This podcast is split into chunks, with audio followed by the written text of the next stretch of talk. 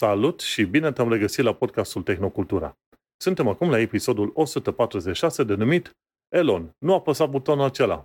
Gazele tale preferate sunt Vlad Bănică și Manuel Cheța. Salutare, Vlad! Bine v-am regăsit! Salut! Salut! Uite, avem ca subiecte principale acum noua biografie a lui Elon Musk face furori, istoria porturilor Apple și Chrome sub atac. Nu uita pe toate platformele unde asculti podcastul nostru să dai un like, un share și, bineînțeles, un review cât mai pozitiv. 5, 6 stele, 10 stele, tot ce poți, aia să ne dai. Bine, în materie de stele, desigur, da? Nu, nu cerem altceva. Și așa, hai să intrăm în subiectele noastre de zi cu zi. Vlad, sunt curios să văd uh, cum a fost uh, experiența ta. Chiar sunt curios să văd ce zici tu acolo. Ce mai ai făcut în ultima perioadă? Mm, mai uh, n-am uh, făcut nimic foarte divers. Um, de fapt, am făcut același lucru două weekenduri la rând și anume m-am, uh, uh, am condus un BMW i4 um, de la muncă. Practic a fost prima mașină electrică cu ceva putere pe care am condus-o um, să zic așa, mai, de, mm, am mai mers odată cu Tesla Model 3, n-aș ști să zic cât Sky avea aia, dar asta cu siguranță se mișcă mai bine, să zic. Știi? Um, long story short, e un, vorba de un BMW i4 de la muncă pe care l-am avut la test weekendul ăsta și cu care am făcut un, niște drumuri mai ceva mai lungi, știi? Um, Tesla aia am închiriat o dată de fan doar pe aici prin oraș să văd cum e, că nu mai condusesem niciodată Tesla. Um, am mai luat, am mai închiriat de vreo două mașină electrică, iarăși pe distanțe foarte scurte prin oraș. Și asta la... a fost prima mea ex- Auzi, la Tesla ai încercat chestia cu instant speed sau ce o iei pe acolo? Um, n-am găsit-o în meniu. S-ar putea să nu fi avut. Asta fiind o variantă de flotă, de închiriat, nu, nu era cea mai puternică, știi? Și n-am găsit-o, nici n-am stat să-mi bat foarte mult capul cu meniurile alea, că era totul contra cost, știi? Adică fiecare minut mă costa și atunci nu aveam timp să stau să învăț funcțiile, am vrut doar să iau, să dau o tură rapid și să o parchez undeva. Dar um, cu BMW-ul ăsta i4 m-am familiarizat destul de bine. Uh, am făcut în fiecare weekend aproximativ același traseu și în principiu asta a însemnat în fiecare weekend circa 600 și ceva de kilometri. Și um, practic asta a fost ocazia mea să îmi confirm pe propria piele că ceea ce bănuiam e adevărat și anume faptul că pentru mine și pentru nevoile mele o mașină electrică nu e nici pe departe um, din gama actuală um, o soluție viabilă. De ce spun asta? Ok, un BMW i4 e același lucru cu un BMW seria 4 cu motor cu ardere internă, foarte similar cu un seria 3, whatever, da? Nu vorbesc despre interior-exterior, nu contează asta. Trenul de rulare, 340 de cai, putere instantă, foarte mișto. În momentul în care o pui pe modul sport și calci accelerație la podea, te ții bine de volan o dată de două, de trei ori, pe urmă cumva mai pălește și chestia dar rămâne fan, știi? Și rămâne fan și chiar e fan să ai pasageri în mașină și să-i supui la chestia asta, că te ia prin surprindere, știi? Știi cum este, mai, mai ales acolo în, pe autostrăzile din Germania, nu? Unde poți să te duci. Um, mai ai fi surprins, o să vorbesc și despre asta. Nu, cel mai fain e de la 0 la 70 la oră, să zic, de la o plecare de la semafor în oraș. de ce spun asta? Păi prima surpriză asta a fost, nu știam, nu m-am documentat despre chestia asta, dar prima surpriză a fost să constat că mașina e limitată la 190 de km pe oră. Asta înseamnă că merge mai încet decât Seatul meu diesel de 150 de cai versus uh, asta de 320 sau 340 cât are. Pentru că, în general, asta e o chestie care se întâmplă la mașinile electrice. Le limitează puterea uh, după o anumită viteză, pentru că, na, nu știu, bănuiesc că sunt alte probleme acolo legate de supraîncălzire, poate, sau consum prea mare de curent. În fine, sunt puține mașini electrice care nu sunt uh, restricționate. Știi, Dar a fost o surpriză neplăcută oricum. Da. Apropo de, de chestii de viteză maximă, până la urmă mă gândesc că se folosesc aceleași cauciucuri, că din ce știu eu, fiecare cauciuc de mașină are un index de viteză, nu? Dacă se învârte prea tare, deja începe să se deformeze. Iar aceleași cauciucuri um, sunt folosite și la electrice? Da, practic îți alegi tu um, indicele de viteză la învelopei, da? Adică eu pe mașina mea personală am învelope cu un indice de viteză de 210 km pe oră, că oricum nu prinde mai mult mașina. Um, culmea că și BMW-ul ăsta are, avea tot învelope cu indice de 210, am zis oricum nu o să merg mai tare de 210, dar motivul pentru care sunt doar de 210 învelopele e că mașina oricum e limitată la 190. Um, poți să pui pe orice mașină vrei tu și un indice mai mare, de 240 sau de 280, nu știu exact toți indicii, evident că nu are rost. Costă mai mult și dacă mașina nu prinde viteza aia, nu are rost. Știi? Dar uh, nu asta a fost cea mai mare dezamăgire, ci faptul că am trăit, trăit pentru prima oară în viața mea range anxiety, de fapt n-a fost pentru prima oară, cum mai trăiesc din când în când pe scooter, dar a fost prima oară când s-a întâmplat într-o mașină la drum lung. Să mă tem că nu ajung la destinație fără să trebuiască să mă opresc să încarc. Ceea ce evident e destul de neplăcut. Um, cu o încărcare plină, la un condus relaxat cu viteze de maxim 120-130 de km pe oră, bateria arată când pleci de pe loc undeva spre 500 de kilometri.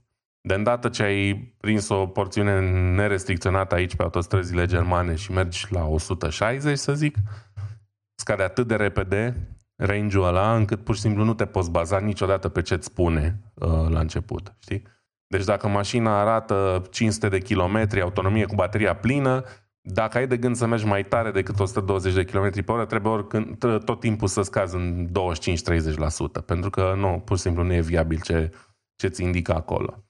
Și practic am trăit așa, o veșnică încărcare. Am, prima oprire a fost la 180 de kilometri, um, indicatorul de, de autonomie scăzuse cu vreo 210 față de când mi-a estimat inițial. Um, am pus o jumătate de oră la încărcat că aveam o jumătate de oră de așteptat. În jumatea de oră nu s-a încărcat mai deloc, că nu era un fast charger. Am plecat mai departe la plimbare, m-am întors, am mai pus vreo două ore la încărcat și mi arăta înainte să plec spre casă înapoi o autonomie de circa 400 de kilometri. Teoretic, mai mult decât suficient să ajung acasă cei 180 pe care aveam de mers. Am ajuns acasă cu vreo 90 de kilometri rămași, deci undeva 100 de kilometri de autonomie s-au topit pe drum. Voi fi dat eu muzica prea tare, nu știu ce s-a întâmplat exact, dar s-a, s-a, n-a fost reliable. Ala a fost și momentul în care am făcut câteva accelerări pe autostradă ca să depășesc, era seara târziu, vreau să ajung o dată acasă, am încercat să merg un pic mai tare și m-am trezit că de la o viteză medie de, pardon, de la o viteză setată de 150 de km pe oră, în ultimii 30 de km am mers cu 100, că mi-a fost frică că o să rămân fără baterie și că mai am un pic până acasă, bă, nu pot să fac cu chestia asta, să mă opresc, naiba știe cât, ca să încarc mașina, știi? Și asta e destul de neplăcut. De fapt, asta e și ceea ce mă temeam înainte să, să fac drumul ăsta. Um, mi-am calculat așa că, am, că ar trebui să-mi ajungă. N-am fost neapărat în pericolul de a rămâne fără baterie, dar doar pentru că am fost precaut și că mi-am dat seama că trebuie să scad ritmul la un moment dat, știi? Um, Apropo de, de călătorit, așa, ai mers pe dealuri? Cum, cum, a, cum a fost treaba? Dealuri, dealuri, drumuri drepte, cam, cam care a fost terenul? Nu prea îți dai seama pe autostradă, dar în general e o zonă destul de deluroasă, nu e plat. E o zonă cu urcări, cu, cu coborâri, mașina știe să recupereze energia, o să vorbesc imediat despre chestiile pozitive. Mașina știe să recupereze energia, dar nu poate face miracole nici sistemul ăla, știi? E clar că nu e un drum plat. E un drum printre dealuri, mai urcă, mai coboară, în fine. Eu de obicei merg cu tempomatul adaptiv, de cele mai multe ori reglează ea viteza și e setat undeva la 130 de km pe oră când e trafic. Deci nu fac neapărat excese, dar orice călcare de accelerație la podea rezultă în foarte mulți uh, kilovați irosiți.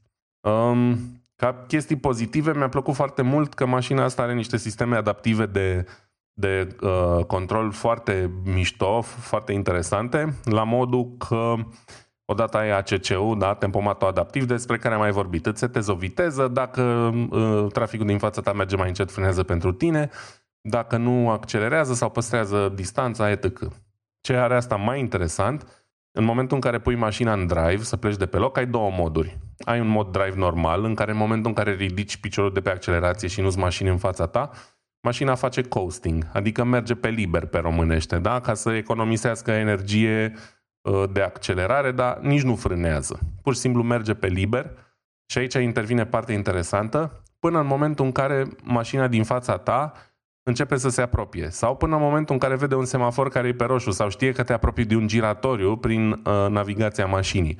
Și atunci începe de una singură să facă frână, să intre în frână uh, recuperativă, da, în frână de motor, fără să intervii în niciun fel.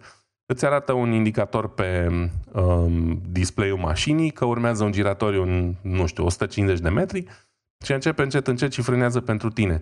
Ceea ce e mișto, că asta înseamnă că mașina funcționează foarte eficient și începe să recupereze din energie din timp, da, precaut, fără să trebuiască tu să apeși prea tare pedala de frână sau mai știu eu ce. Asta se întâmplă și când ai mașini în față, iarăși fără să fii pe ACC. Iei piciorul de pe frână, dacă mașina din față se deplasează mai repede decât tine, va face coasting. Dacă mașina din față încetinește, și mașina asta începe și face frână de motor încet, încet. Asta mi s-a părut mișto și e foarte intuitiv și în momentul în care te obișnuiești cu chestia asta, e probabil una din cele mai utile senzații în, în condus de, de asistență, știi? Um, majoritatea mașinilor, ce scuze, uh, cu ardere internă, când ridici piciorul de pe frână, fac automat frână de motor, deci te, te încetinesc și automat mai pierzi din energie. Um, iar mașinile electrice nu prea, adică eu n-am mers până acum cu una care să ofere funcția asta. Probabil că mai sunt și altele. Celălalt mod are un mod one pedal driving. În momentul în care selectezi dreapta B, um, practic când iei piciorul de pe accelerație, începe automat să facă frână de motor. Când ești în ultimii milimetri de pedală, ea deja începe să facă frână de motor progresiv și în momentul în care iei piciorul de tot, intră frânarea de motor maximă. Și te încetinește foarte bine și mai mult decât atât funcționează până la 0 km pe oră. Adică mașina se poate opri pe loc fără să atingi pedala de frână. La alte mașini poți face chestia asta, dar până la un, nu știu, 5 km pe oră și după aia mașina continuă să se deplaseze așa foarte încet. La BMW, cel puțin la asta, uh, mașina se poate opri pe loc. Și asta înseamnă automat, dacă te înveți, mai ales prin oraș, cu modul ăsta de a conduce, uiți că ai frâne cu disc, da? automat uzură mai mică a lor, intervaluri de schimb mai mici și așa mai departe. Chestii utile. Și automat folosești și energia mașinii la maxim, da? Um, recuperezi cât se poate de mult din, din energia motorului. Astea sunt chestiile pozitive, mi-au plăcut, m-au surprins în mod plăcut. Evident, partea cu anxietatea asta de autonomie rămâne și cred că o să rămână multă vreme de acum încolo. Sper să n-am dreptate, dar uh, e, e complicat. Și e complicat și să găsești un încărcător rapid în anumite locuri. Um, încă nu sunt atât de multe. Pe autostrăzi rețelele sunt destul de ok, să zicem. Noi am fost prin niște locuri nu neapărat remote, dar prin niște zone mai rurale, să zic așa. Nici o șansă. Deci uh, trebuie să îți planifici foarte bine din timp. Asta, de fapt, e partea cea mai nasoală la chestia asta. Când ai o mașină cu ardere internă, bă, nu trebuie să-ți planifici nimic. Mai devreme sau mai târziu o să găsești o benzinărie. Aici trebuie să te gândești puțin unde te duci, ce opțiuni de încărcare ai și așa mai departe. Auzi, dar dacă tot e o mașină electrică și totuși are o hartă pe acolo, mașina asta electrică nu știe pe harta respectivă să zici, băi, vreau să mă duc din punctul A până în punctul B, du-mă pe o rută pe unde știu că voi găsi încărcare. Ar ști, dar eu, doar că eu n-am folosit navigația ei. Ca să beneficiez de chestia asta trebuie să folosești navigația încorporată. Eu am folosit Google Maps.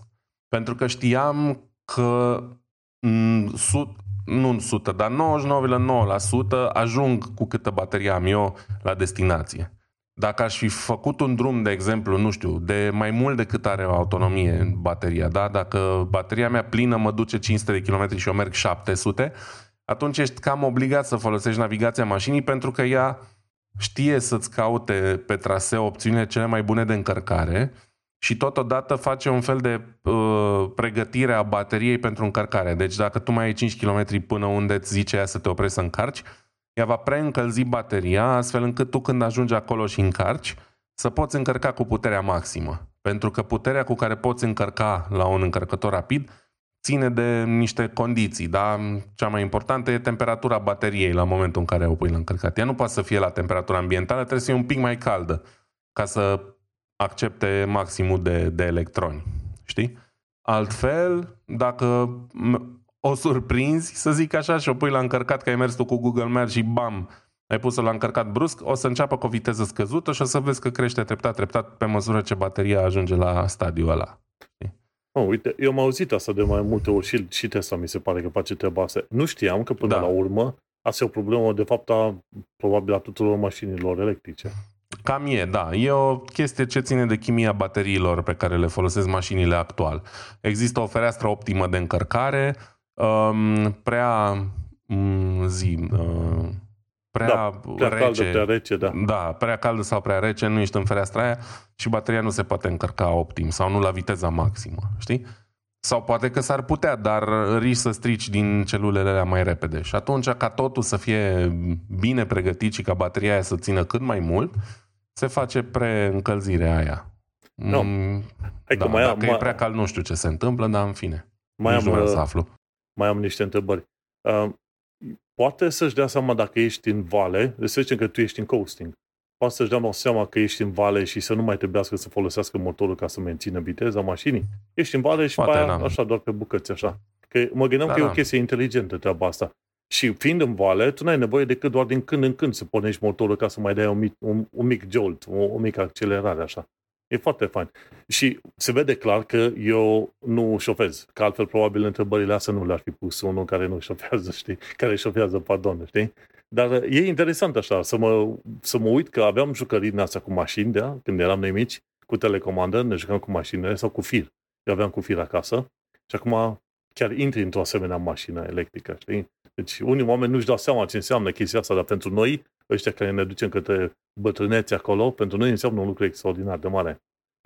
Uh, Da, e mișto, um, e faină o mașină electrică, iarăși, atâta timp cât drumurile tale se limitează la 100-150 de kilometri, nu prea vrei să uh, forțezi limitele la cât uh, duce bateria aia. Iar o mașină de genul ăsta, atât de grea, pentru că mașina are 2 tone 200 aproape, e foarte grea. E mult prea mare ca să o folosești doar în oraș, știi? Și iarăși uh, intervine o discuție din asta, are rost o mașină electrică mare pe care oricum nu o poți folosi prea departe de casă sau mai bine ți iei, nu știu, o Dacia Spring efectiv sau un Renault Zoe care nu are performanțele astea, dar e mult mai bine adaptată la traficul de oraș, e mai compactă și așa mai departe. Uite, și cu asta ajunge la ultima mea întrebare legată de mașini electrice și cam ai răspuns-o, fiind la două tone și ceva, să zicem că n-ai baterie, cât e de ușor să împingi? Nu vreau să știu, încă n-a, n-am fost nevoit, am fost cât pe aici să fie nevoie să împing la muncă un mini. Uh, avem și niște miniuri la test și cu unul am avut niște problemuțe și am fost cât pe aici trebuiască să-l împingem. Dar nu știu, evident că rezistența la rulare e mai mare decât uh, la una convențională. Nu-ți dorești să afli, știi? Ideea e ca, ca context, că poate 2 tone 200 pentru cine nu se pricepe neapărat la mașini nu sună mare lucru. Aceeași mașină, dar în versiunea ei cu ardere internă, are cu 6-700 de kg mai puțin. E pe la o tonă 600, o tonă 700. Deci atât de mult cântărește bateria, practic. Că motorul electric e probabil mai ușor decât motorul cu, cu ardere internă. Dar bateria este extrem, extrem de grea. E, uite, bun de știut. Hai că am mai, am mai aflat și eu ceva. Va veni și o zi când voi șofa și eu și probabil va fi ceva automat și electric, dar mai, mai trăim până pe acolo. Mai, mai vedeam că mai e ceva de povestit aici la ce ai făcut tu. Um, da, um, pe scurt, um, asta nu e o chestie pe care am făcut-o, ci mai mult o chestie la care mi-a fost atras atenția um, și anume despre faptul că o grămadă de influenceri de pe internet, mai ales de pe TikTok, dar și de pe Instagram, au, um, sau folosesc o metodă de a promova păcănele fără să promoveze păcănele. Am mai spus, eu cred că toată lumea știe că e o problemă uriașă în România cu jocurile de noroc. Literalmente pe absolut orice se face reclamă, mai ales uh, mai nou au, și în emisiunile de prime time, gen șef la cuțite, dansez pentru tine și așa mai departe, au găsit metode foarte smart să integreze reclame la, la jocuri de noroc, ceea ce pentru mine e o problemă majoră și nu mi se pare absolut norm, deloc normal într-un stat Știi cum, civilizat. știi cum este când eh, poți să-ți dai seama de cultura unei țări când te uiți la reclamele care apar, tot, cel, top 10 reclame din țara respectivă, să-ți dai seama de cultura țării respective. Da, clar. Din păcate, în România, top 10 reclame în momentul de față sunt toate la jocuri de noroc. Așa, dar ca să nu deviez prea mult de la subiect, sunt uh, militez împotriva acestor manifestări și împotriva acestor reclame și vreau să spun că există, am aflat că există tertipul ăsta în care un influencer care face rec, uh, reclamă la temir ce produs, e influencer pe temir ce nișă sau face temir ce fel de video, pentru a nu face pe față reclamă la jocuri de noroc sau la păcănele, mai ales pentru că majoritatea celor care urmăresc canalele respective sunt copii, da? Um, folosesc mesaje de genul am o surpriză pentru voi dacă dați click pe linkul din bio. Și surpriza pe care o ai când dai click pe linkul din bio e cu rotiri, nu știu care, gratuite la Temirce Casino Online. Um, asta e așa un fel de anunț de al meu pentru oamenii care au copii și care ne ascultă. um, să aibă foarte mare grijă la ce fel de conținut se uită um, copiii lor și dacă cumva uh, au genul ăsta de, de mesaje în videouri. Pentru că și asta e o problemă mare, mai ales vorbind de copii, vor fi curioși, o să dea click și o să aterizeze în niște locuri în care evident că nu e ok pentru nimeni. Da? Din punctul meu de vedere, un, doar un stat slab poate să permită așa ceva și din păcate România e un stat foarte slab și nu știu, uh, cei de la Declic au o campanie, dacă vreți să semnați petiții anti-reclame la jocuri de noroc, tot ce vă stă în putere să faceți ca să opriți chestia asta, faceți pentru că e o problemă extrem, extrem de mare. Știi Atât. cum este? Într-un fel, economia de piață ar putea lucra, în sensul că oamenii ar uh, evita acele canale. Băi, tu promovezi tot felul de prostine asta ordinare, nici măcar nu spui pe față că promovezi aia ca să se știe, să știe lumea. Probabil economia de piață ar zice, băi, modul în care îl iubești cel mai tare este să nu urmărești canalele respective. Cumva aș fi de acord cu chestia asta, în loc de petiții și alte treburi, băi, bineînțeles mă gândesc că și guvernul ar trebui să intervină, băi, orice fel de reclamă ai tu ca influencer, trebuie să spui pe față la ce se reclamă și acele reclame, bineînțeles, să fie, să fie marcate, deci în, în titlu, peste tot. Probleme, probleme aici sunt multiple, dar cele mai mari sunt una dintre ele. Uh, vorbim de chestii targetate către copii care de cele mai multe ori n-au discernământul necesar să-și dea seama că uh, acolo se întâmplă ceva uh, nelegitim, nelegal și chiar dăunător pentru ei, da? Și vor fi mai mult, curiozitatea va bate instinctul ăsta de autoconservare și riscă să ajungă în ceea ce este a doua mare problemă cu toate lucrurile astea, uh, într-o dependență nasoală. Uh, jocurile de noroc creează una din cele mai nasoale dependențe posibile și e foarte bine documentată, dar pentru că totul pare harmless și vorbim de fructe colorate, uh, lumea tratează diferit de dependență de heroină, de exemplu, deși probabil e la fel de rea sau mai rea.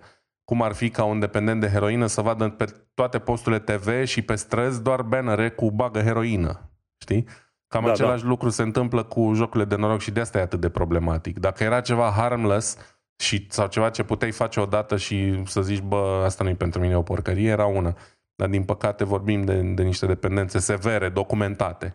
Mă, știi cum? Ca tehnică, în primul rând merge să fie etichetate și prezentate și pe a vede toată lumea pe față. Băi, uite cât de mare este valul ăsta de, de promovat de reclamă la tot felul de nimicuri inutile după care oamenii pot să înceapă să, să se unească în tot felul de idei din astea mai interesante. Dar mi se pare că TikTok și oricare site de social media ar trebui să aibă un fel de politică împotriva reclamelor pentru minori.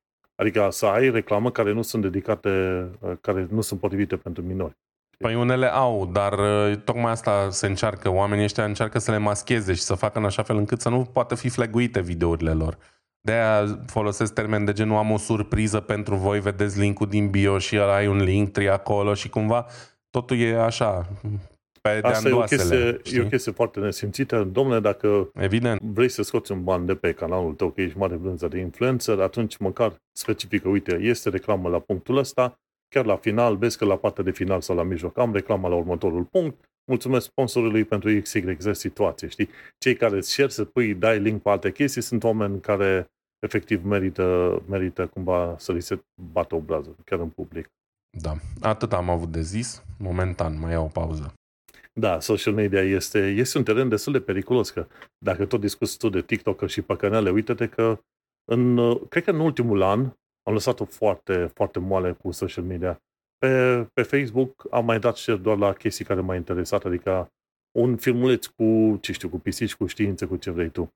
Pe Twitter cam la fel. Foarte rar am intrat pe Twitter în discuții cu oamenii, doar uh, retweet-uri și share pe Twitter. Efectiv, Twitter îl folosesc ca un fel de notepad pentru mine. Dau share la linkuri pe care să le folosesc în uh, show notes pe, pe viitor. Dar uh, nu mi-a mai petrecut așa de mult. Înainte stăteam poate chiar și 3-4 ore pe zi pe ceea ce înseamnă social media, să discut cu oamenii, să ne contrazicem în comentarii, ce vrei tu pe acolo, știi? Și undeva la începutul anului ăsta am remarcat că, băi, acele patru ore le pot petrece foarte bine în altceva să citesc, să urmăresc filme, să joc jocuri, orice, dar nu în a mă contrazice Iurea și a discuta Iurea cu oamenii pe subiecte care, efectiv, la, la final de zi îți dai seama, băi, pentru ce mi-am pierdut orele astea, degeaba, efectiv, absolut degeaba. Și îți dai seama, fiecare secundă din viața asta contează, știi?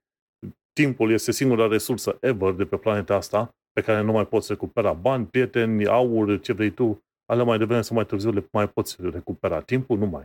Odată ce cineva ți-a mâncat timpul, e game over. S-a dus povestea, știi? Și de-aia îmi concentrez timpul și energia strict cu oamenii și cu chestiunile care îmi plac. Și în principiu mi-a cam mers. Cel puțin dacă scoți social media și îl o, pui o frână foarte mare, să știi că la, o, la un moment dat în viață să știi că îți place foarte mult și chiar merge și viața e mult mai liniștită. Adică dai, dai uh, reduci, să zicem, zgomotul din viața ta cu vreo 95% și mult, bă, poți să asculti și tu lumea din jurul tău. Dar hai să, apropo de asculta lumea din jur, uite, în ultima săptămână am avut o problemă cu routerul. Nu mai merg, eu am pe fir în calculator, mă, și nu mergea. Și din când în când, din păcate, trebuie să dau restart la router. Cam asta am descoperit că este soluția. Dar, din fericire, până când să-mi dau seama că trebuie din nou să dau restart la router, ca, să, ca să-mi rezolve problema de conectivitate, m-am putut folosi de uh, adaptorul ăsta Wi-Fi. Și să știi că m-a salvat de nu știu câte ori. Pentru că au fost situații, mai multe situații în care pe fir n-am putut avea internet, dar am avut pe Wi-Fi. Și am un adaptor Wi-Fi, am și uitat numele și firma. O chinezărie, oricum, găsești la, știi cum e, crezi că adaptoarele de orice fel în toți copaci, posibil și imposibil. Sunt situații în care ăștia de pe Amazon și în alte părți mai degrabă dar plăti pe tine să, cumperi, să iei produsul lor decât să plătești tu. Și am un Wi-Fi din asta, stă ca două urechi și așa, undeva din, uh, din lateralul calcul- de deasupra calculatorului și a mers foarte bine. Mi-am putut face treaba foarte bun, bine, cu 400 de mega up and down, foarte, foarte tare. Foarte bine să-mi aduc aminte ce fel de Wi-Fi este. Oricum, și chiar de aia vreau să vorbesc și eu. E bine, chiar dacă ai calculator de desktop, să ai și un adaptor din ăsta de Wi-Fi. Poți să cumperi chiar și pe USB, mi se pare. Un adaptor de la micuț, bagi în USB și gata, ai un adaptor Wi-Fi, un adaptor în portul USB uh, și gata, ai Wi-Fi.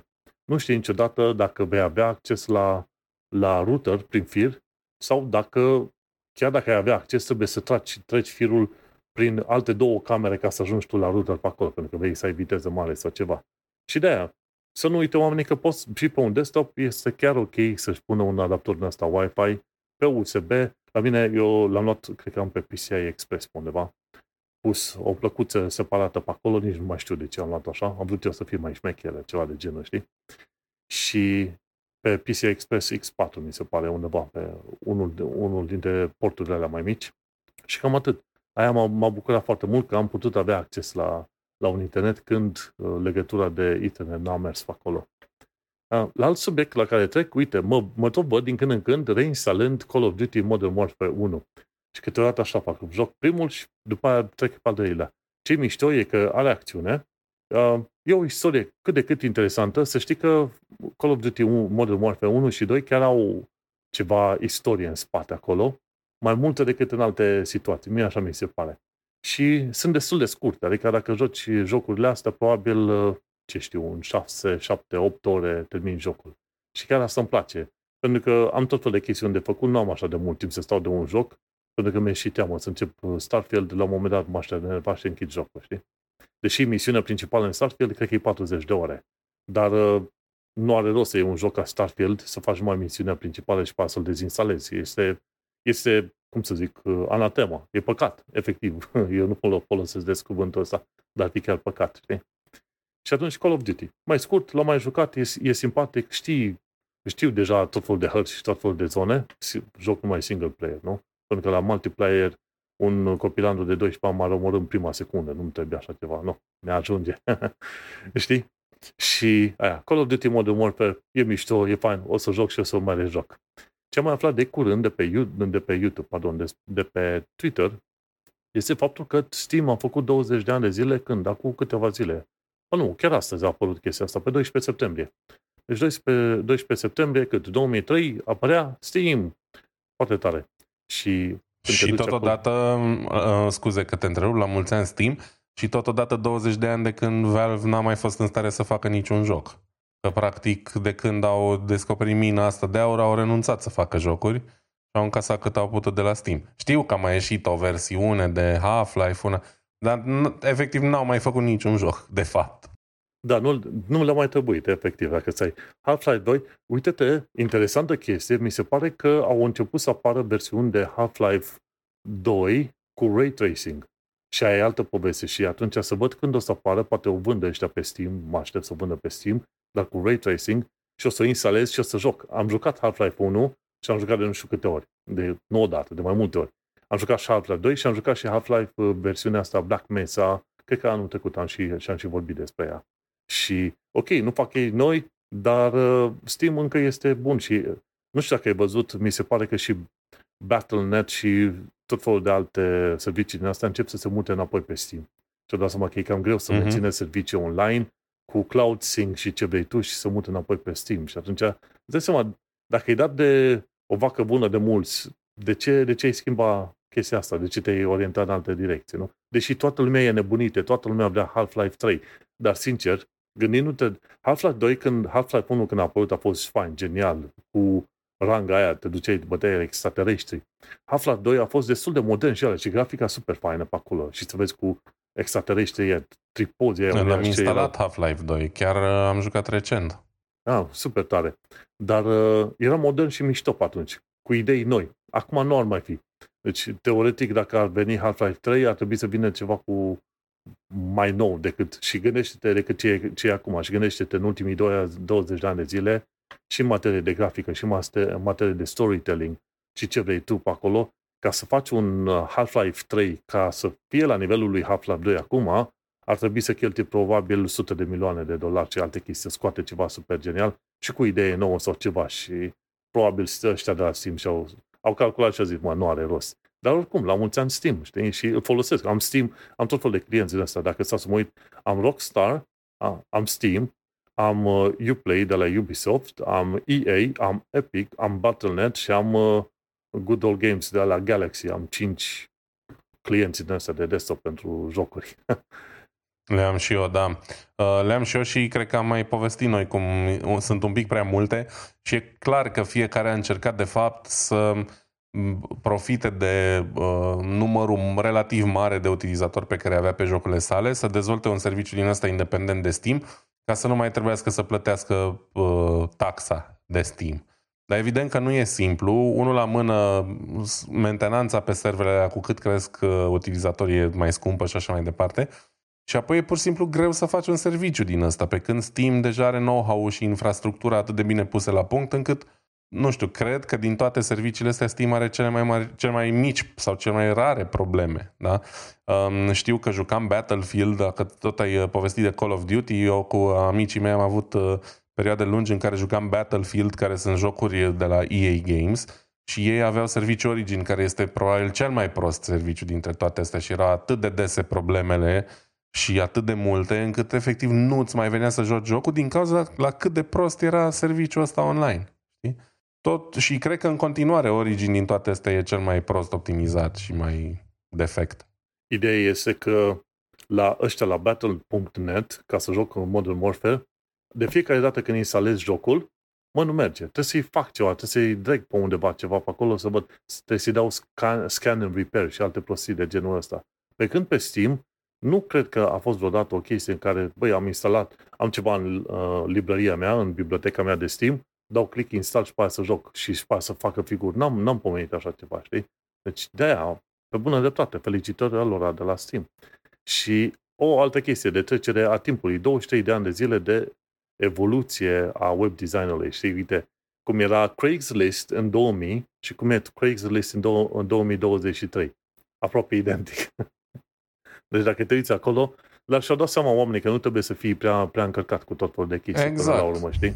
Până la urmă și ăsta e un avantaj. Simplitatea în utilizare, if it's not broke, don't fix it și așa mai departe. Un site de genul Craigslist nu are nevoie de uh, modificări substanțiale. Până și eBay, da, care e tot un, un portal de anunțuri, într-adevăr mai avansat, mai complex, dar nu are modificări majore în ultimii, nu știu, 10 ani sau mai mult de când am sau, eu eBay. Sau te uiți la homepage-ul de Google, nu?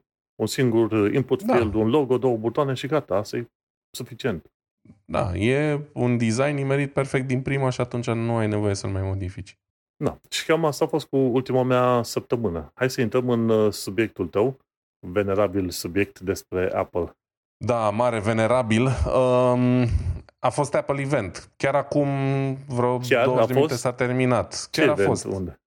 Um, chiar înainte să începem noi să înregistrăm, și anume marți pe 12 septembrie, a fost um, eventul Apple în care s-a lansat cu mare surle și trâmbițe fix nimic.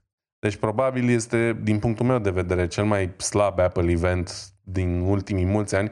Adevărul e că anii trecuți nu m-am uitat neapărat la event, cât m-am uitat la rezumatele de după. Acum am stat uh, o oră aici la calculator în timp ce uh, mai pregăteam un alta pentru podcast și m-am uitat și pur și simplu nu s-a întâmplat absolut nimic interesant. Au fost anunțate noile uh, Apple Watch-uri și noul iPhone și practic noul Apple Watch ce, ce e cel mai interesant la el e că e luminozitatea mult mai mare a ecranului.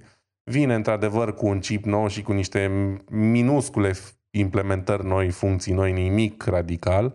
Probabil uh, chestia care s-a, uh, cuvântul sau expresia care s-a folosit cel mai mult în toată ora asta de video a fost carbon neutral. Totul trebuie să fie carbon neutral acum și să nu mai poluăm și să ne lăudăm cu chestia asta, chiar dacă nu avem literalmente nicio inovație de arătat. Apoi uh, a venit rândul lui Apple iPhone, care, iarăși, foarte uh, mici și foarte puține uh, modificări. Uh, iPhone-ul Pro vine cu o uh, ramă de titan față de ce era până acum un oțel, cred. Pe asta eu am uh, iPhone 14 Pro. Um, cred că rama lui e de oțel, n-aș avea de unde să știu, fiindcă am carcasa asta de cauciuc și pur și simplu nu contează ce e pe dedesubt. Um, iar um, în materie de procesoare, iPhone-ul 15 normal primește chipul de pe 14 Pro, asta pe care l-am eu în mână acum, iar 15 Pro primește o nouă variantă a chipului cu iarăși o un pic mai bună decât cea veche. Deci, în principiu, absolut nimic major. Pe de altă parte, nici nu știu la ce ne așteptăm, că nu prea mai au ce să inoveze oamenii ăștia. Sunt puține chestii pe care poate să le facă. A, cel mai important punct este că s-a adeverit uh, profeția. Au trecut la USB-C. De fapt, asta e cea mai mare știre a zilei. Noile iPhone-uri au USB-C. Restul nici nu mai contează. Aia e știrea o... importantă, da. Da. Uh, s-a dezbătut atât de mult chestia asta și faptul că folosesc un protocol care deja e vechi de 10 ani și e bazat pe USB 2, deci vitezele de transfer sunt mici. Pe de altă parte, nimeni nu mai transferă nimic între iPhone și orice altceva, deci vitezele de transfer în sine sunt irelevante, dar uh, standardul Lightning nu oferă nici putere de încărcare prea mare și atunci USB-C e binevenit pentru că poți avea o încărcare mai rapidă. În film e totul făcut așa să pară ca și cum uh, a fost ideea lor, nici de cum ca și cum ar fi fost obligați de Uniunea Europeană să facă chestia asta. Um, dar lăsând asta la o parte, e bine că au făcut-o. Um, iPhone 15 și Apple Watch Series 9, niște mici incrementale îmbunătățiri la ce a fost până acum. Marele slogan carbon neutral. Asta contează acum, trebuie bifat, trebuie spus, indiferent că e adevărat sau nu, că am mai citit și despre treaba asta cu carbon neutral, cât de adevărat e de fapt. Mulți investesc în niște proiecte care se laudă că, ca fiind carbon neutral sau pro-neutralitate din asta în materie de carbon, care ulterior se dovedește că sunt niște înșelătorii și ea nu fac ce au promis de fapt, nu plantează copăcei, nu salvează bă, pui de urs panda, nu nimic dar uh, lăsând asta la o parte, ce ne interesa pe noi acum era ce inovații vor, uh, vor aduce cei de la Apple în materie de Apple Watch și sau iPhone. Mai nimic, ăsta e răspunsul, dar avem USB-C uh, și asta înseamnă că trebuie să mă pregătesc psihic ca la următorul update de telefon, care sper să nu fie mai devreme de 2025, o să am vreo 10-15 cabluri Lightning de aruncat la gunoi și încă vreo 10-15 cabluri USB-C de cumpărat, că evident ai nevoie să le înlocuiești pe toate, știi? Na, cam asta e. The big take. Așa că nu o să vorbesc prea mult despre asta. Și nu o să vorbesc prea mult nici despre ce am mai pus aici articolul ăsta de la The Verge, pentru că este prea bun și prea complex ca să-l măceleresc eu spicuind din el. Um, cei de la The Verge au făcut o istorie um, a faptului că Apple ne tot pune să cumpărăm cabluri noi. Mm, poate schimbarea de la Lightning la USB-C e pentru unii tot ce își pot aduce aminte despre chestia asta dar să nu uităm că primele iPhone-uri foloseau un protocol adaptat sau adoptat de la, din vremea, uh, cum se numea, iPod-ului, da? primelor iPod-uri, ăla foarte lat cu 30 de pini, care arăta complet diferit de ce însemna USB, care exista deja pe vremea aia, de fapt. Apoi um, au mai trecut prin niște protocoale ăștia de la Apple. Au avut FireWire, au mizat pe FireWire la un moment dat, au vrut să-l facă principalul lor port, evident a fost un eșec pentru că nu prea a fost uh, băgat în seamă Firewire-ul ăsta. Um, au existat diferite variante de Thunderbolt și așa mai departe. Au cam experimentat. N-a fost neapărat un lucru rău, pentru că au vrut să fie cumva pionier la chestia asta, dar asta a însemnat uh, pentru clienților că au tot trebuit să cumpere cabluri, să tot schimbe cabluri. Știi, știi cum e? M-am tot uitat la chestia mm. asta, că a făcut porturi, adaptoare și cabluri în alea.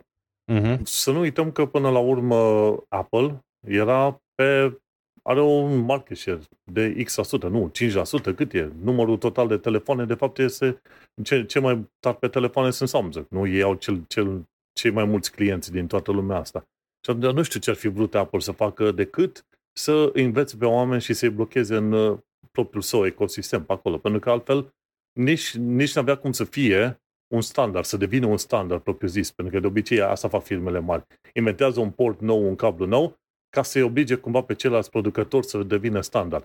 Deși până la urmă anumite mișcări pe care le-a făcut Apple au fost adoptate de către Samsung și alții, știi, gen uh, headphone removal și alte prostii de genul ăsta, știi? Uh-huh. Dar aia cu cablu n-am, n-am mers, n-am, n-am mers și văd că nici cei de la Apple nu s-au prins.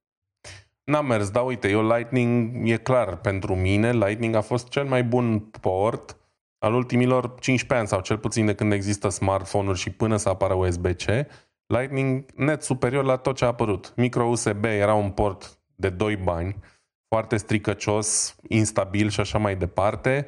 Uh, ce a existat înainte, toate porturile proprietare nebune, fie că vorbim de, nu știu, Samsung, Nokia sau cine mai era la modă la un moment dat și altul, toate erau niște prostii. Aveau mult prea mult spin pentru că oamenii le-au gândit uh, pentru niște accesorii care de fapt n-au mai venit niciodată sau au fost atât de inaccesibile că prea puțină lume le-a cumpărat, știi? Și atunci aveai un cablu lat imens în fundul telefonului cu doi pin plus minus, că asta folosea 90% din populație. Și cumva a venit Lightning care era foarte compact, extrem de stabil, da? și după 1000, 10.000 de utilizări cablul ăla stă ca lumea acolo, nu se mișcă. Evident, cablurile se mai stricau, că na, așa sunt cablurile, n-avem ce să le facem. Dar a fost un port foarte mișto și mai ales marea nebunie, de fapt, a fost faptul că era reversibil. Cu asta a rupt gura lumii, da? Cred că a fost primul port reversibil de altfel, sau cel puțin de pe dispozitive mobile, sunt destul de sigur că a fost primul port uh, de încărcare reversibil.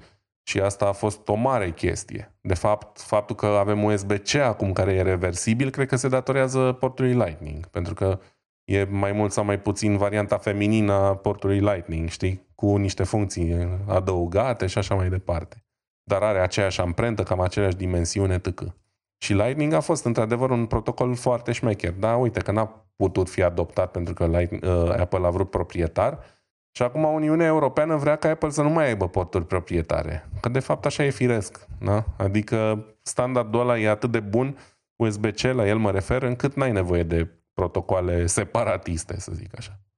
Oricum, uh, mi se pare că și în articolul ăla de la The Verge mai zice și la un moment dat de MagSafe și alte chestii, care l-am eu la un, un laptop aici, da? A, uite aici, a, nu știu dacă vezi, a, nu, nu poți, am firul aici, MagSafe, foarte simpatică treaba asta. Să lovești firul fără să vrei și totul să nu stragă calculatorul sau laptopul după tine, știi?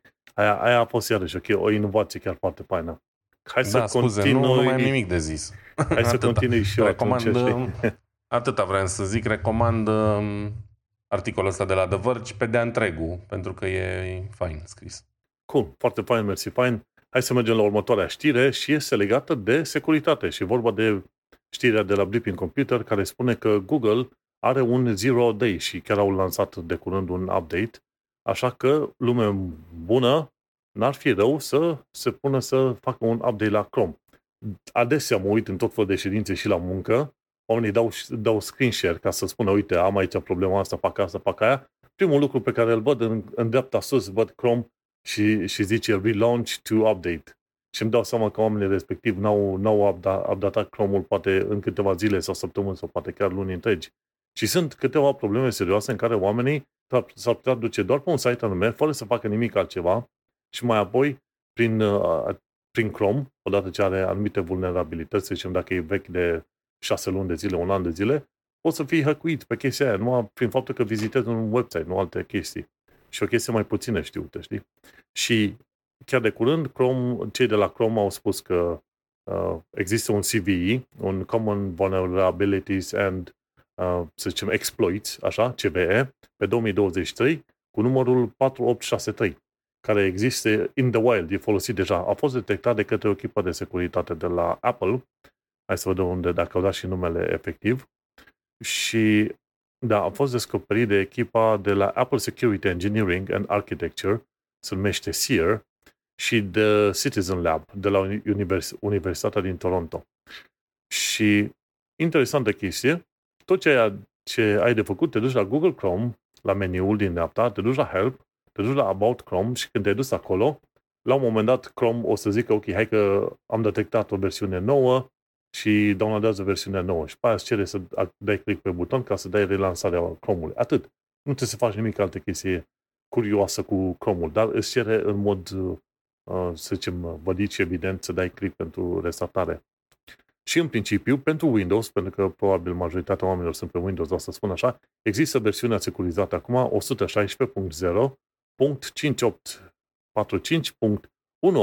116.0.5845.187 slash 188. Sau ori e 187, ori e 188 pentru Windows. Dacă ai versiunile astea chiar la final, atunci ești, ești ok.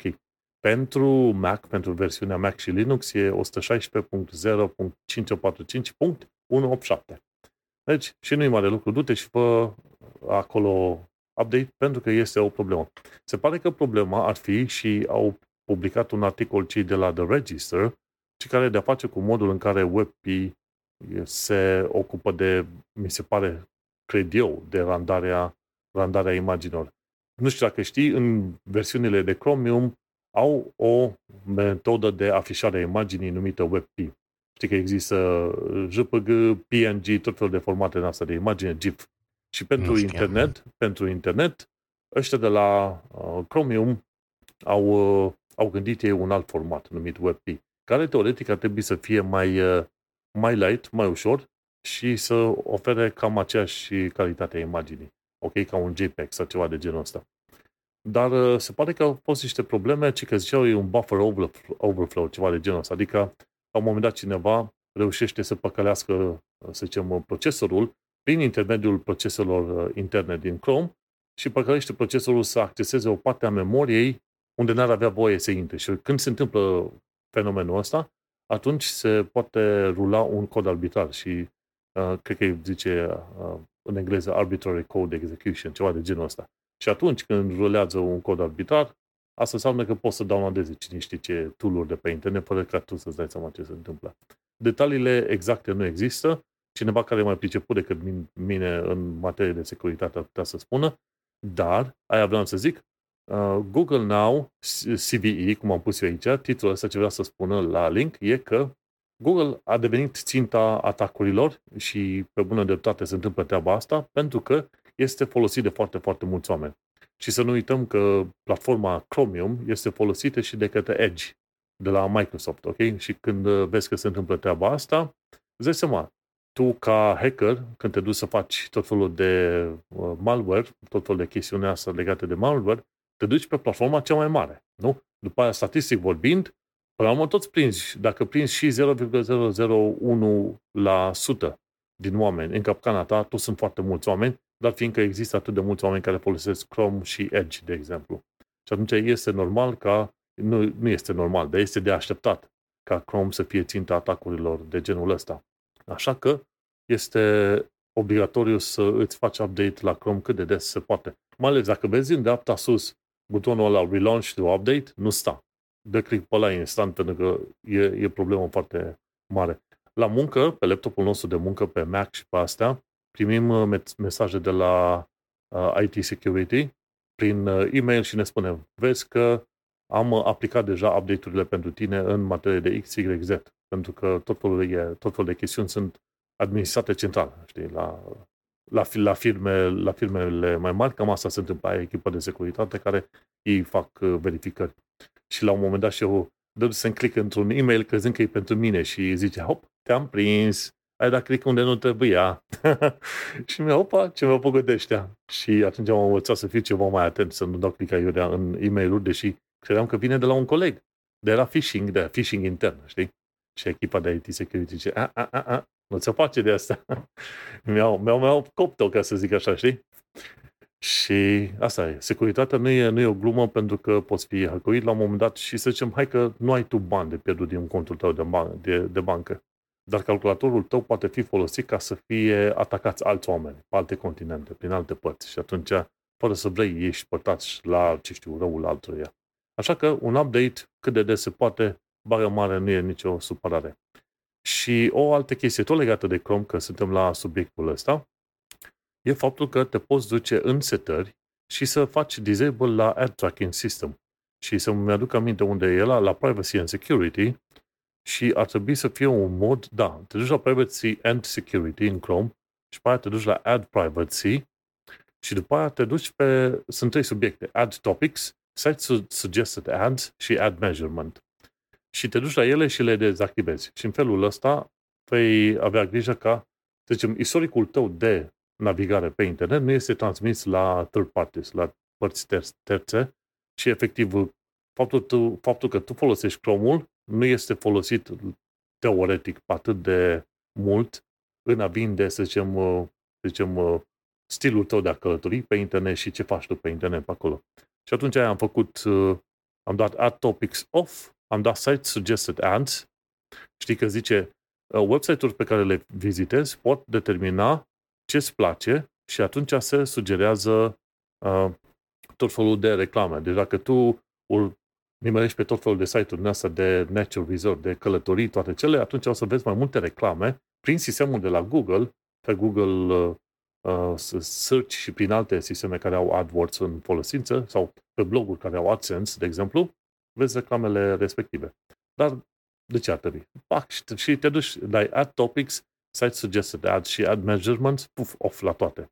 Deci, în Chrome la Settings, Privacy and Security, după aia te duci la Ads add privacy și dai disable la chestiile astea, ca să fii cât de cât mai, uh, mai sigur. Acum, dacă stai să te gândești dacă vrea să fii cu adevărat sigur, ar trebui să folosești un privacy-oriented uh, browser, cum este, mi se pare Brave, cum este, ar fi ceva de la CyberDuck, cred că și CyberDuck avea un probleme, un browser, ceva de genul ăsta.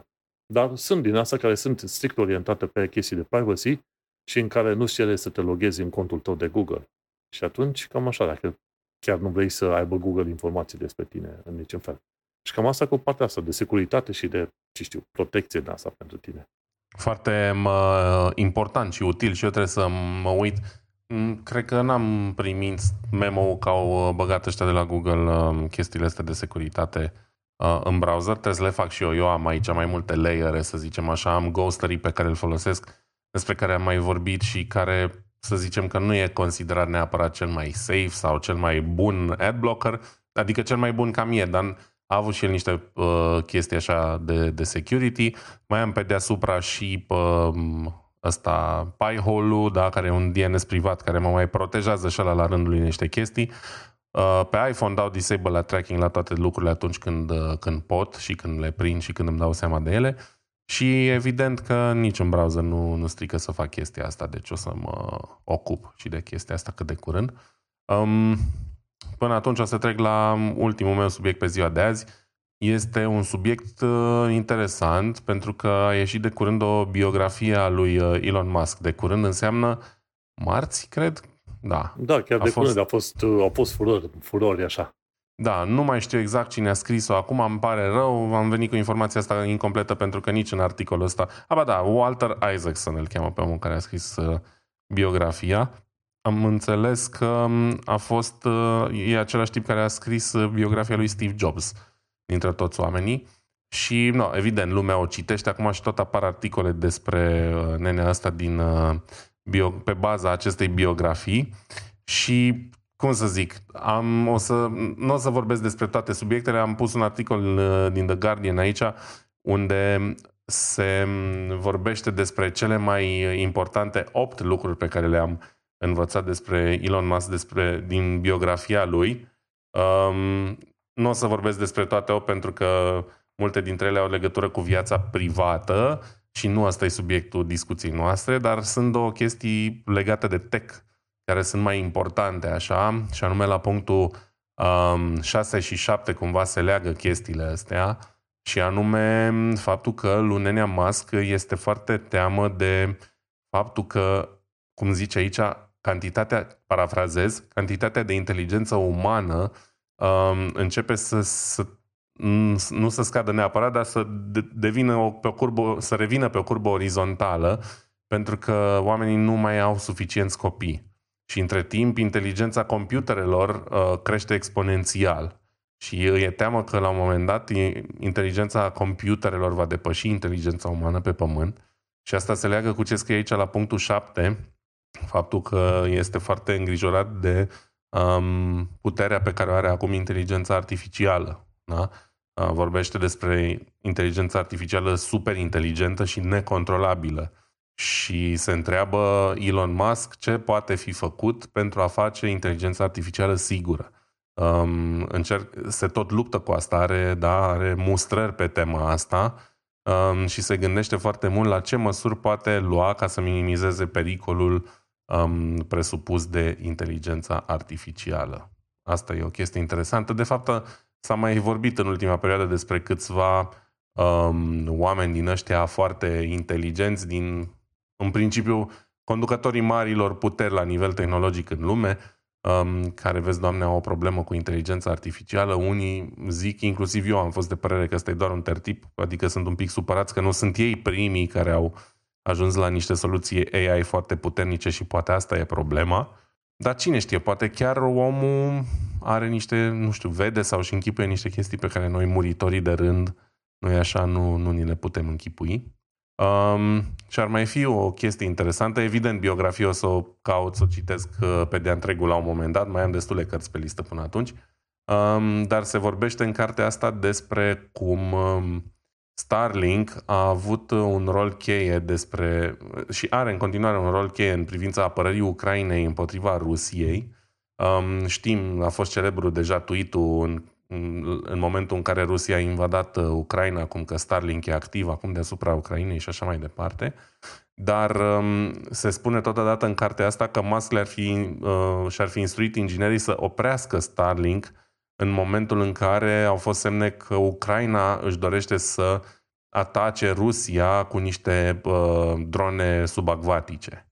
Um, urmă s-au contrazis și așa mai departe că de fapt n-ar fi fost ăsta motivul și totuși uh, e interesant, știi, e interesant cum se pare că ar fi avut un rol în prevenirea unor atacuri de partea cealaltă, adică a permis Ucrainei să se apere folosind Starlink, dar nu și să atace, ceea ce într-un fel înțeleg, adică înțelegem și toți suntem de partea Ucrainei în momentul în care au fost invadați, suntem un pic sceptici acum când vedem că Ucraina ripostează și cumva asta a făcut și el atunci. Oricum e interesant, e interesant a, faptul... Pe, auzi, pe subiectul respectiv cu Elon Musk, de fapt, ce se întâmplă, așa cum a spus și el pe Twitter și au, biograful lui, ei, când au dat, au activat Starlink, au activat Starlink pe toată, pe toată Ucraina, minus Crimea, pentru că Crimea era deja ocupată exact. de ruși. Și atunci da. ucrainienii au cerut să extindă pe Crimea și el, atunci el a refuzat. Zice, bă, vă dau pe toată Ucraina, dar minus Crimea, pentru că deja sunt ruși, inclusiv ruși civili pe acolo și nu vreau să mă implic în chestia asta. Da, și e foarte interesant cum um, Elon Musk a ajuns să fie factor decisiv în, într-un război de nivelul ăsta, știi? Adică stai să te gândești că e un băiat care se ceartă pe Twitter cu toată lumea și acum el și-a cumpărat Twitter ca să se poată certa cum vrea el și când vrea el și totodată are forță de decizie dacă Ucraina are putere de a riposta sau de a ataca Rusia sau nu. E foarte interesant. Uite, vezi, lumea tehnologiei e surprinzătoare și în sensul ăsta. Până acum, nu știu, 10-15 ani, până la ultimele mari războaie, Irak, Afganistan și așa mai departe, statul era cel care deținea controlul suprem în deciziile militare. Acum, cumva, un privat are puterea să, să influențeze la nivel atât de fundamental chestiile astea și mi se pare interesant. Um, acestea fiind zise, ăsta a fost subiectul meu pe ziua de azi și o să trebuiască să ies pe manul, l-am informat deja, vine vremea rea aici la mine și trebuie să mă duc să pun niște chestii la punct, așa că trebuie să chiulesc la ultima parte a emisiunii cum ar veni. Dar uh, nu vă mulțumesc. Da, vă mulțumesc pentru atenție. Manu, noi ne mai auzim pe data viitoare cu toată lumea și numai bine. Ciao, ciao. Ah, salutare. Adevărul este că și aici, în UK, uh, o să vină o furtună foarte mare, foarte curând. Ne-au și anunțat a fost, uh, să zicem, un sistem meteorologic, sau cred că încă este un sistem meteorologic pe care l-au denumit ei Omega, în sensul că e o secțiune cu, să zicem, presiune înaltă, înconjurată pe o parte și pe alta de secțiuni cu presiune joasă. Și secțiunea cu presiune înaltă a cuprins și UK-ul și în perioada asta a fost și peste 30 de grade, nebunie totală, așa că vom abia, abia, abia așteptăm să vină furtuna aia să ne mai recorească și pe aici, prin Londra. Una este să ai 21 de grade sau 30 de grade, pardon, în Brașov, unde e climă temperată și continentală, mai uscată, și alta este să ai 30 de grade în Londra, unde este, să zicem, un aer mult mai uh, umed și în care la 30 de grade chiar te sufoci. Așadar, îl înțeleg pe Vlad, hai să continuăm de la cuștirea mea. Și anume, este vorba de faptul că cei de la Retraction Watch au anunțat că baza de date devine deschisă tuturor oamenilor. Cei de la Retraction Watch, acum vreo ani buni, au deschis, undeva prin 2010, au deschis un blog în care pomeneau despre tot felul de studii științifice care au fost retrase. Problema este că la un moment dat apar studii științifice și unele dintre ele nu sunt foarte bine organizate. Sau nu au concluzia potrivită, n-au, să zicem, experimentul potrivit creat într-un mod normal. Și atunci ce se întâmplă? La un moment dat apare o retragere a acelui studiu, dar restul planetei nu știe. Și toată lumea citează acel studiu că a făcut și adrezi, că mai multele știu să deseneze în șapte culori. Și atunci, chestia aia că mai multele desenează în șapte culori este promovată la televiziune și pe la toată lumea. După un timp, se demonstrează că mai multele știu să deseneze doar în trei culori. Și atunci, uh, studiul inițial, dacă a avut niște probleme fundamentale de logică, de ce vrei tu, în mod normal ar trebui retras sau este retras.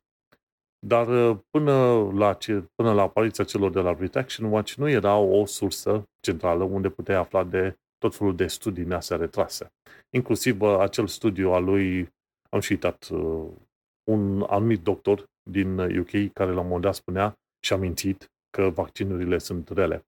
Studiul lui, efectiv, care l-a, l-a inventat și l-a falsificat el, a fost retras după un timp. Da? Nu este ușor să dai de el.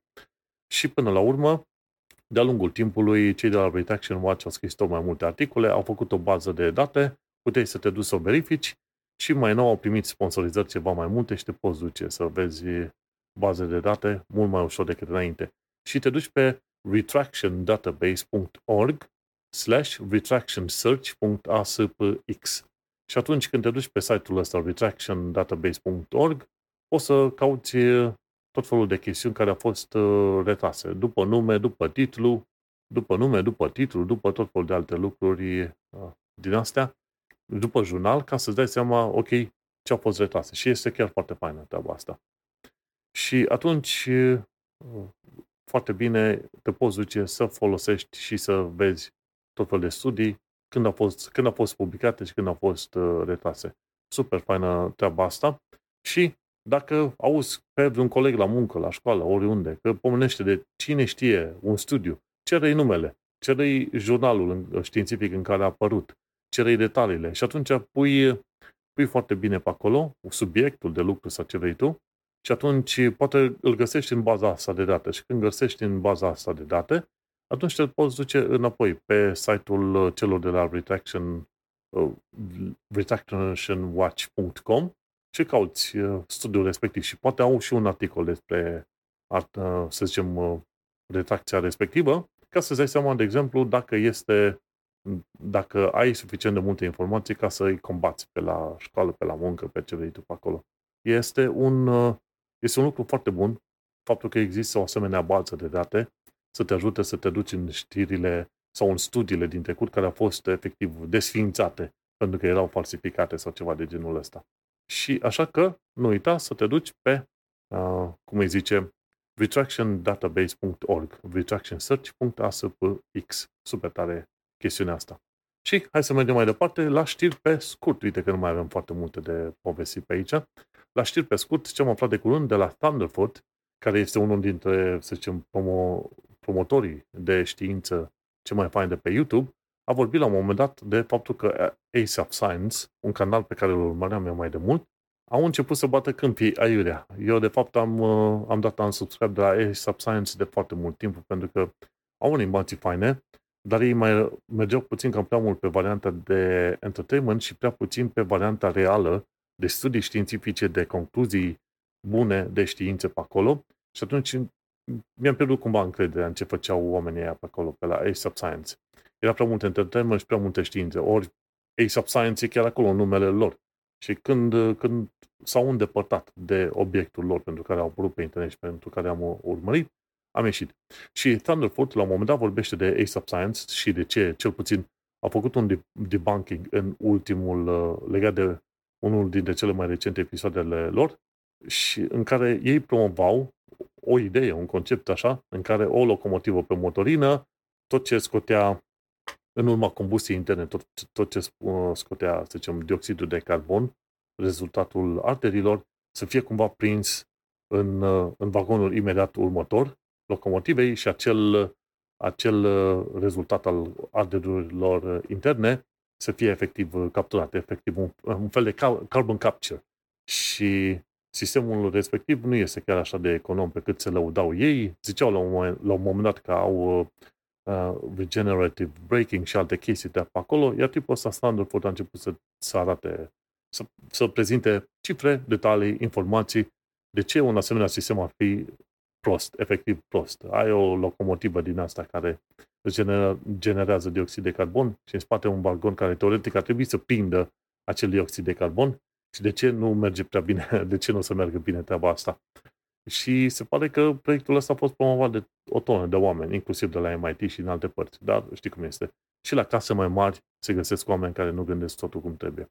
Și de aia mă bucur că există cineva ca Thunderfoot să scoată în evidență asemenea lucruri sau canale care probabil au fost faine într-o vreme, dar uh, merită să fie luate la rost. O altă știre scurtă pe care o am acum este de la Tom Scott. Și el vorbește despre British Library, care este foarte modernă. Am fost pe la British Library în Londra, au zonă, te poți duce acolo, nu trebuie să plătești niciun fel de bilet sau ceva. Mi se pare că te verifică, în anumite situații chiar te verifică la bagaj să fie, ce știu, arme, ce vrei tu. Dar te duci înăuntru, au și o cofetărie, două în uh, British Library, pe mai multe etaje. Sunt zone pe care le poți vizita fără să trebuiască să ai uh, card de, de membru și te duci, poți să citești în liniște pe acolo și îți dai seama, când te duci în zona British Library, simți că îți crește IQ instant cu 10, cu vreo 10 puncte. Și interesantă chestie, British Library are milioane și milioane de, de cărți. Cele mai, uh, să zicem, uh, cele mai interesante cărți, sau cel mai interesant sistem, pardon, nu este chiar în zona unei British Library. Este chiar lângă St. Pancras, mi se pare, în, uh, cumva în centrul Londrei. Aș putea zice că e în centrul Londrei, centrul nord al Londrei. Dar undeva în afara Londrei au dita mai depozite unde țin foarte multe cărți, ca la Amazon. Știi, pe setare foarte înalte și cu sisteme robotizate. E într-adevăr British Library un, o entitate, să zicem, uh, cum îi zice, o entitate destul de veche, dar nu a rămas învechită. Ei sunt pe tehnologie nouă. Și cei de la British Library sunt și ziare, sunt inclusiv website-uri. Dacă e website în UK publicat, atunci de cele mai multe ori cei de la British Library vor vrea să uh, salveze informația website-ului respectiv. Bineînțeles, uh, mi se pare că salvează și podcastul și chiar am trimis un e-mail la un moment dat și mi-au cerut să, pentru un român în Londra, de exemplu, mi-au cerut să contactez un alt departament și într-o zi, când noi mai fi așa leneși, o să contactez acel departament și o să întrebăi dacă sunteți interesați să salvați podcastul meu pentru posteritate, la un român în Londra, la care am deja 275 de episoade. Și Interesant cum au uh, tot felul de sisteme robotizate cei în uh, depozitele alea, în care se duc și iau cărțile potrivite și le aduc unde trebuie pe acolo. Super, uh, super faină treaba asta, m-am bucurat să văd.